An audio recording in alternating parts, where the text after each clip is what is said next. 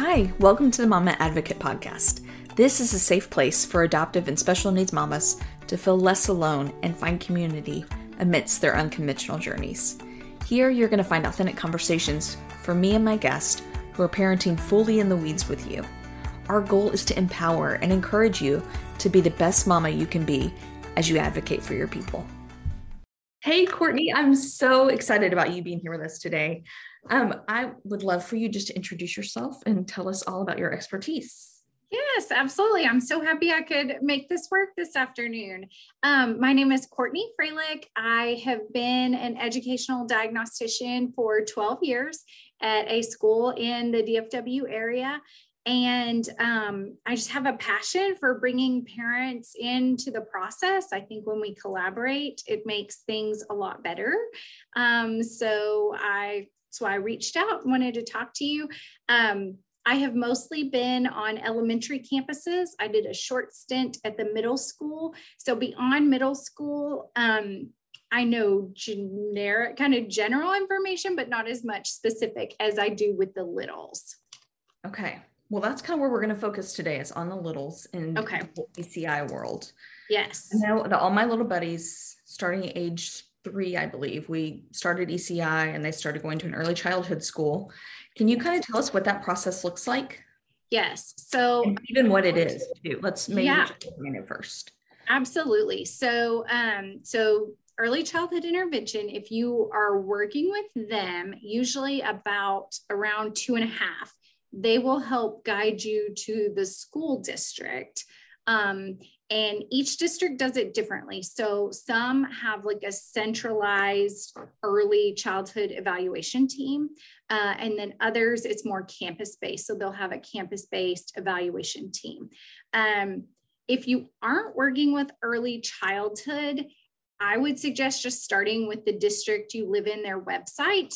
Usually, if you go to the main website under departments and then in special education, uh, you'll see like child find or early childhood, um, and you can get information that way. Or just call if you're like, oh, okay, well, my other kids go to such and such school. Um, I have a lot of parents reach out that way, and then I help them figure out who to contact.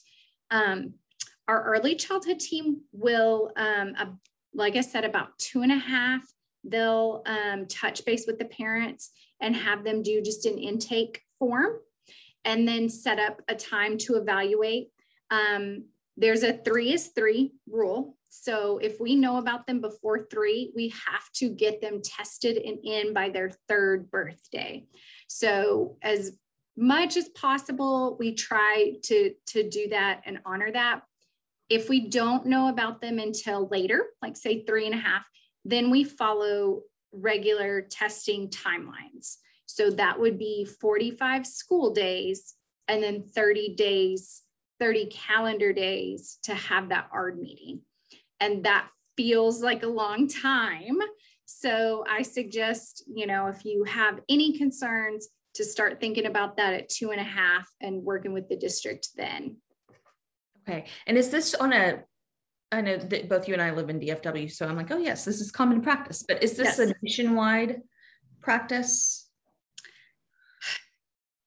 I think I only know specifically Texas. It is a specifically Texas thing that three is three and we get them in. Okay. Um, and I say that because, like, other states call, like, have different eligibility. So, Texas doesn't have developmental delay as a disability. So if we can see that your child maybe isn't hitting those milestones, we're suspecting a disability, they can go in under the eligibility of non-categorical early childhood. So that we we would say NCEC, so that's non-categorical early childhood, and it just means we do suspect something, but maybe because of language or we don't feel quite confident uh, going autism yet or going um, another eligibility quite yet. So we give them a few years. Um, they can fall under that eligibility until they are six. So typically we reevaluate that kindergarten year, and that's when we kind of make sure we've determined that eligibility and solidified that piece. Okay. And then after that, how often are they tested? So that is up to the ARD committee, but federally we are required to look at that every three years.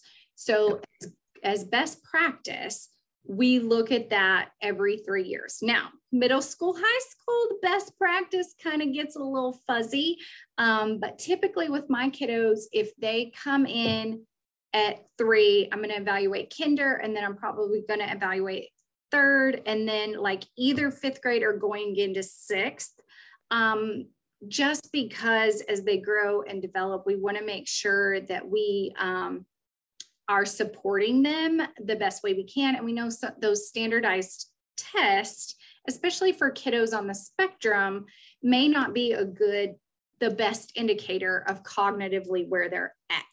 So we want to look at all these pieces too. Yes. Okay. And then we call that an FIE. Is that also, do you know if that's mm-hmm. what that's called everywhere? I don't know. Texas has a lot of very uh, weird terms that are just specific to us. Um, so I'm not sure everywhere calls it a full individualized evaluation. Um, also, Texas is one of the only states that uses a diagnostician. So in other states, the cognitive and achievement piece would be either done by the school psychologist or Oklahoma has a funny term. I think they call them um, psychometrists. So it's oh. kind of a blend. Um, so who you, you know, from state to state that varies. Uh, in Texas, the best way to kind of have a cheat sheet of all those acronyms, all the dates, is when you first sign consent, um, you will get a guide to the ARD process. That packet and and you can find it on TEA's website too, or just Google ARD guide has the best information in terms of acronyms. Um, but we're only we only give that to you once, and then we keep giving you the procedural safeguards. And that one has a lot more legalese into it, and it's not as me. I don't think it's as user friendly. So if you're like, hey, I kind of remember that, I would ask for another ARD guide because we've got them. We can email you one. Um, and to me, that one's much easier to be to clarify some of these things. I don't remember getting that at all. And I think probably most parents don't because of just the chaos of oh my goodness, well, this is my new life and this is what we're doing. And uh-huh. Yes. And we show the one packet in front of you every year. We're like, this is what you do if you don't agree with us. But the ARD guide, we don't. So yeah. Mm-hmm. You probably don't remember that one.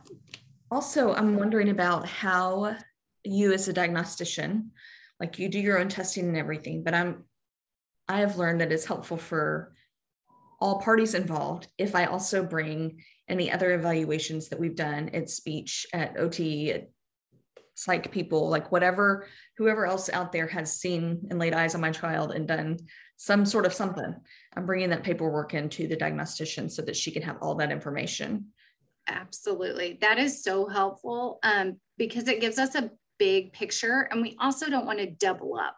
So if they just did this ABC testing, we're not going to also do that.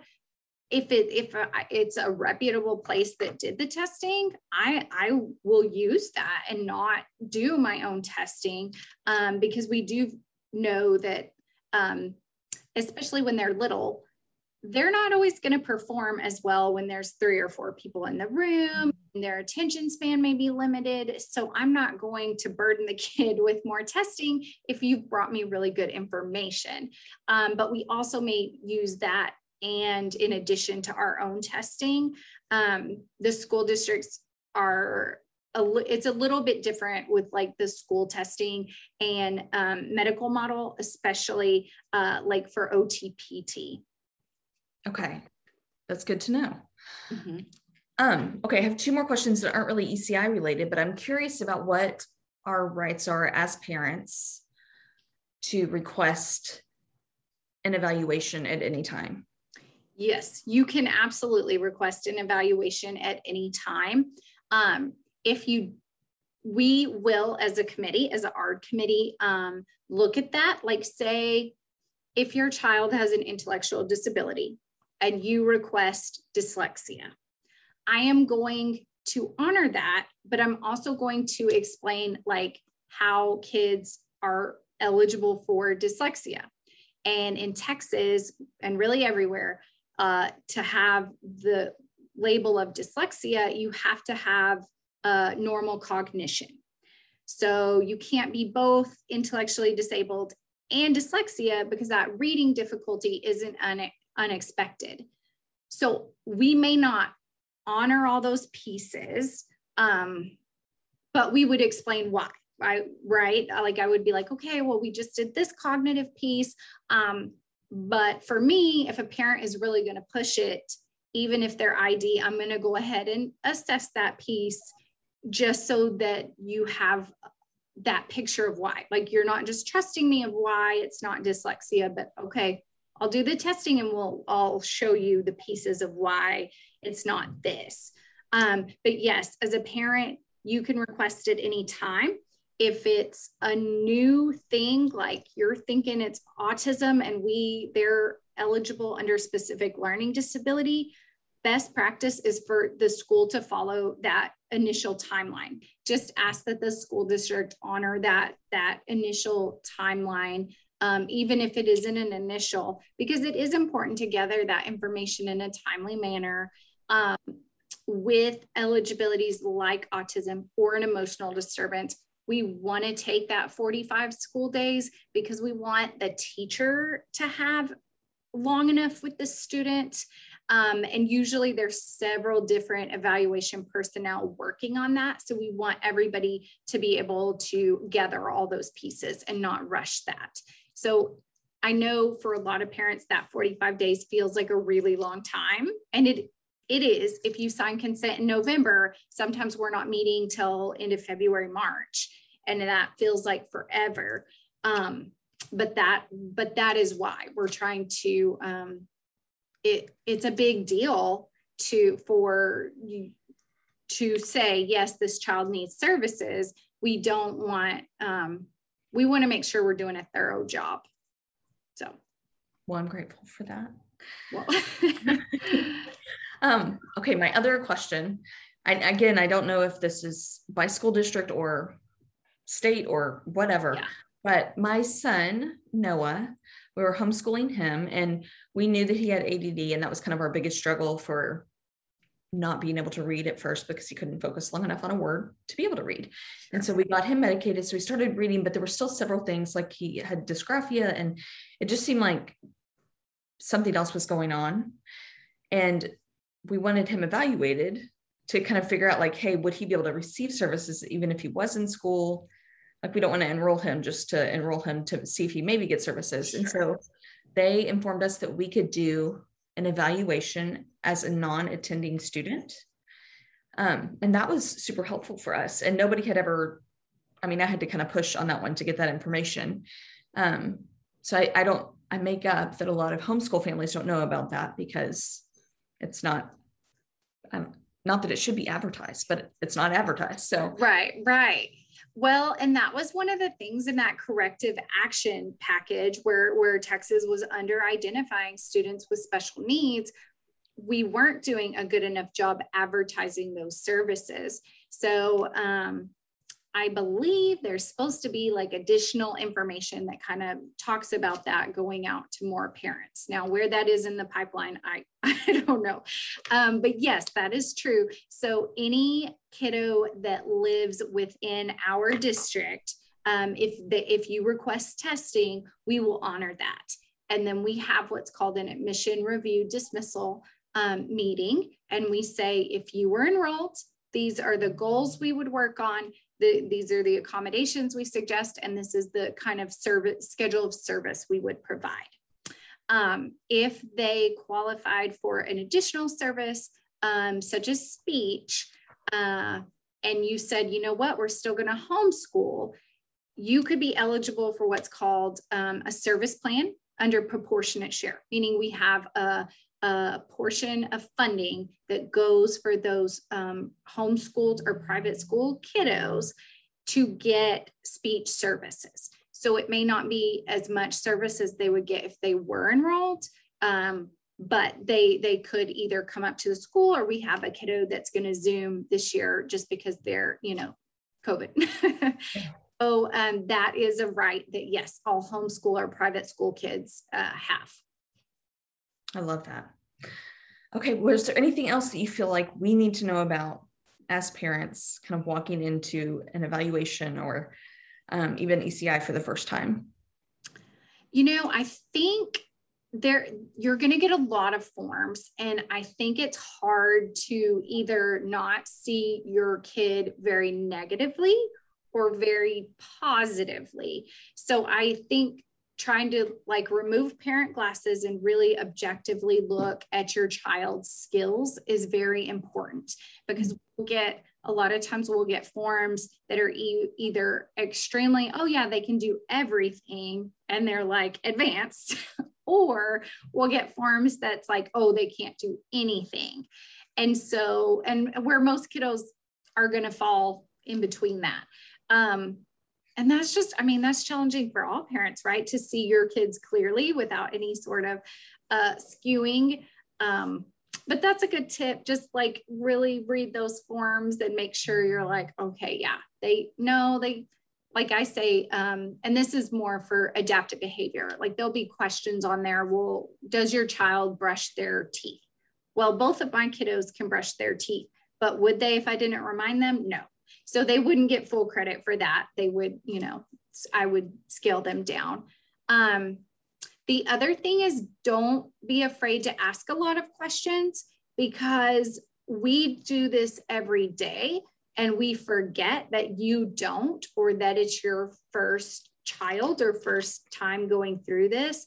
Um, and I'll even catch myself in meetings using acronyms or talking really fast because you know we've got this window to get this meeting in. So i think it's okay as a parent to say wait hold on slow down. Can you go over that again? Um, it's also okay to request a meeting before the meeting.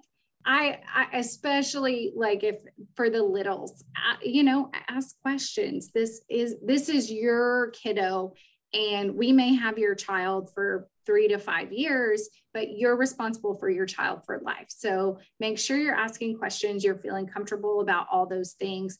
Um, so that if something doesn't sit right, we can look at it. Um, the ARD meeting should be a collaborative process. Sometimes it feels like everything is predetermined because we we do write the goals and prep the what you were seeing that visual piece of it before, but that doesn't mean that it can't change. So if you're not comfortable with something at the ARD meeting, or you feel like, hey, we really need to be working on this in the school setting, ask for it. So that's that's my biggest tip is um, be an advocate for your kiddo. Um, you have every right to bring somebody with you, a friend, or you know, just another set of ears we may have you um, sign a form that just says it's okay that they're hearing that information. But um, if you want to bring somebody, just let the diagnostician or whoever contacted you know ahead of time, and that's perfectly fine. That's good to know. Yes, because it's scary and it's like a lot of people and you know a lot of information too. It is a lot of information. Yes. Yeah, we were told by our adoption agency that they could send somebody out with us. And then we're also have been told by Life Path, which is our mental health. However, we get community services. I forget what the real name of them is. Um, and our caseworker there has offered several times to come out too, just to to be another set of ears and be listening yes. for things we definitely yeah i've had caseworkers and the eci workers if if especially if they've been closely involved with the family they'll come to those ards um, and and that is helpful because they've worked with those little ones before. So that's that's very good. Yeah. I love this Kourtney. Thank you so much. You are very welcome